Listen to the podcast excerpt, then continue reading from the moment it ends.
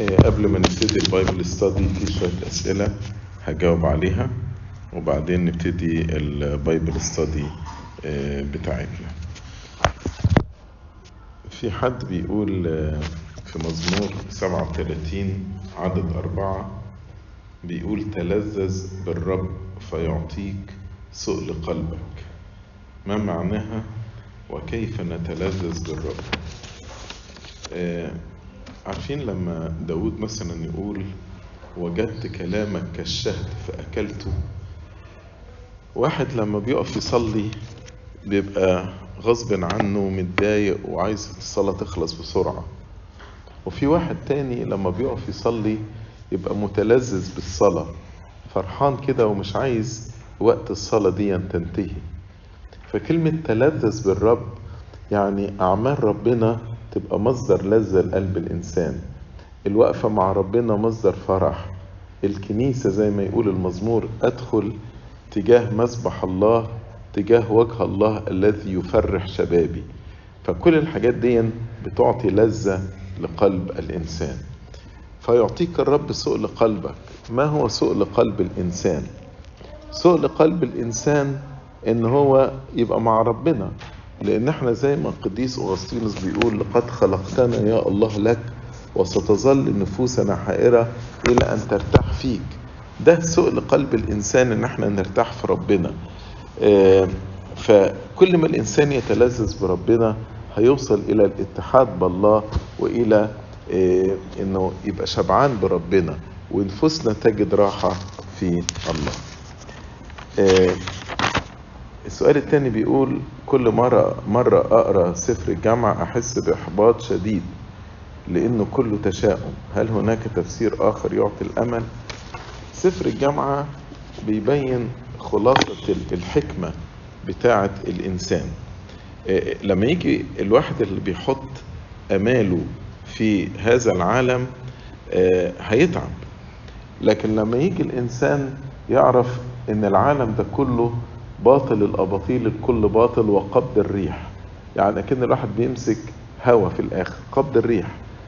علشان كده يختم سفر الجامعة ده إصحاح 12 عدد 13 يقول فلنسمع ختام الأمر كله. اتق الله واحفظ وصاياه لأن هذا هو الإنسان كله. عايز يقول لك ما تضيعش وقتك. آه إحنا بنشتغل وبنتعب وبنجاهد وعندنا طموحات كل ده كويس بس كل ده بتعمله في دايرة مجد ربنا. على أساس هدفك الأخير هو إنك تمجد ربنا تبقى متحد مع الله. زي ما بولس الرسول يقول وأي شيء عملتموه إن كان أكل أو شرب أو أي شيء آخر افعلوا الكل لمجد الله. فهو قاعد يقول لك طيب الناس بتجري ورا إيه؟ الناس بتجري ورا اللكجري بتاعت العالم. أنا بقى آه، سليمان بيقول كده أنا اتمتعت بكل اللكجري اللي في العالم وبعدين وجدتها إيه؟ باطل الأباطيل الكل باطل وقبض الريح. تجري ورا المال أنا جريت ورا المال لقيته ولا شيء. تجري ورا اللذة أنا جريت ورا اللذات لقيتها ولا شيء. الحاجة الوحيدة اللي شبعتني هو ربنا. علشان كده بيقولك أنا بديك خلاصة حياتي مفيش حد اتمتع بالزمنيات زي سليمان.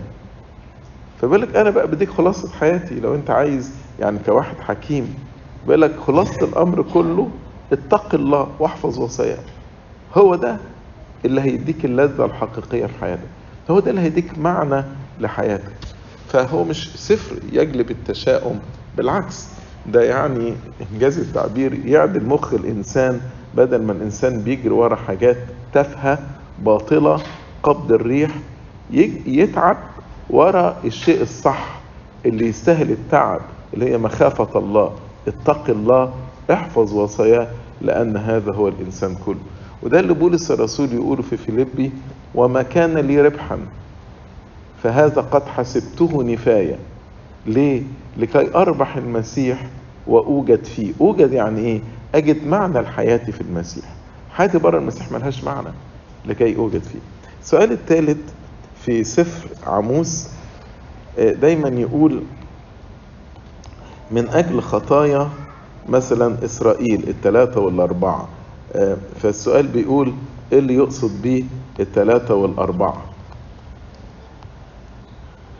يعني مثلا هنا من أجل ذنوب غزة الثلاثة والأربعة. ال- الثلاثة آه، ترمز لله المثلث الأقانيم. والأربعة ترمز إلى ال- ال- العالم اللي هو فيه أربع أركان العالم. ففي ذنوب بتبقى موجهة ضد الله وفي ذنوب موجهة ضد الآخرين. زي ما هي الكتاب المقدس لما نلخصه بنلخصه في وصيتين حب الرب إلهك وحب قريبك. هو ده الكتاب المقدس.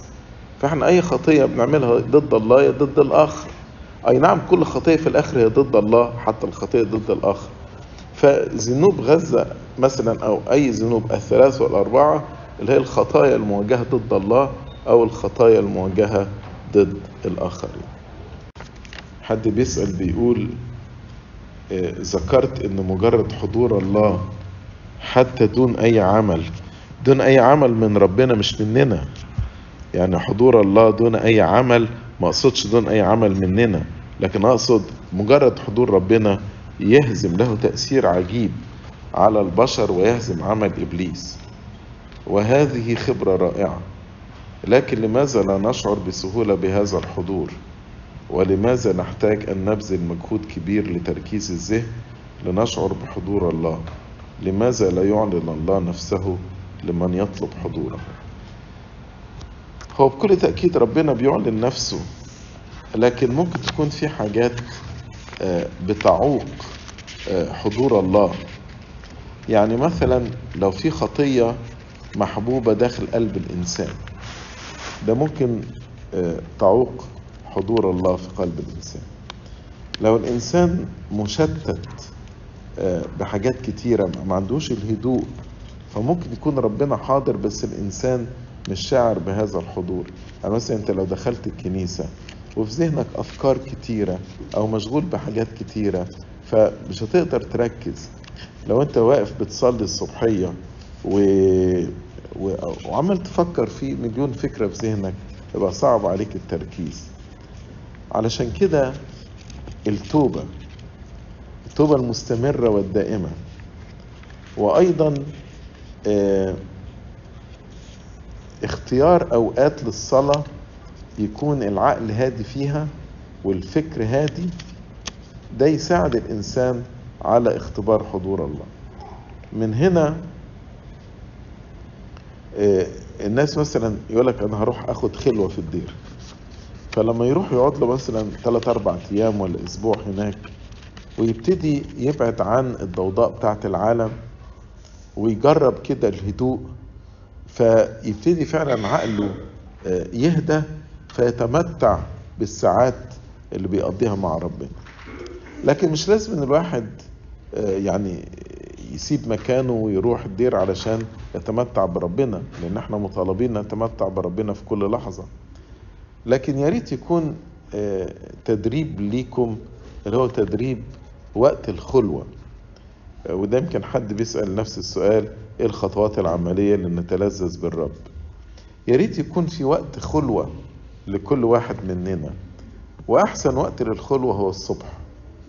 أنا عارف أغلبنا بنصحى الصبحية بنجري على أشغالنا لكن لما تيجي تقضي خلوة بالليل بعد كل الأخبار والأفكار بتاعت اليوم صعب إنك تركز.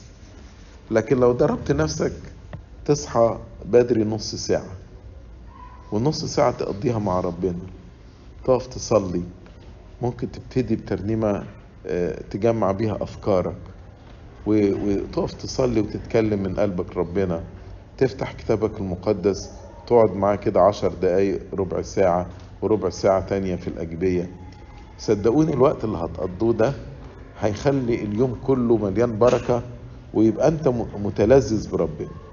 وهي بقى أنت لما تبتدي تدوق حلاوة ربنا تاني يوم هتتلذذ أكتر واليوم التالت أكتر وأكتر وهكذا.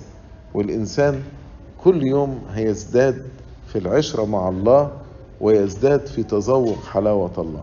زي ما المزمور بيقول ذوقوا وانظروا ما أطيب الرب. يعني عجيب داود ده في مشغولياته الكتيرة لكن دايما كان يحرص على إنه يقضي وقت مع ربنا. إيه، مش هتشعر باللذة غير لما تختبر ربنا. مش تختبر ربنا غير لما تقضي وقت معاه. بعيد عن كل ال- التشتت بتاع العالم. العالم بيشتتنا في مليون حتة.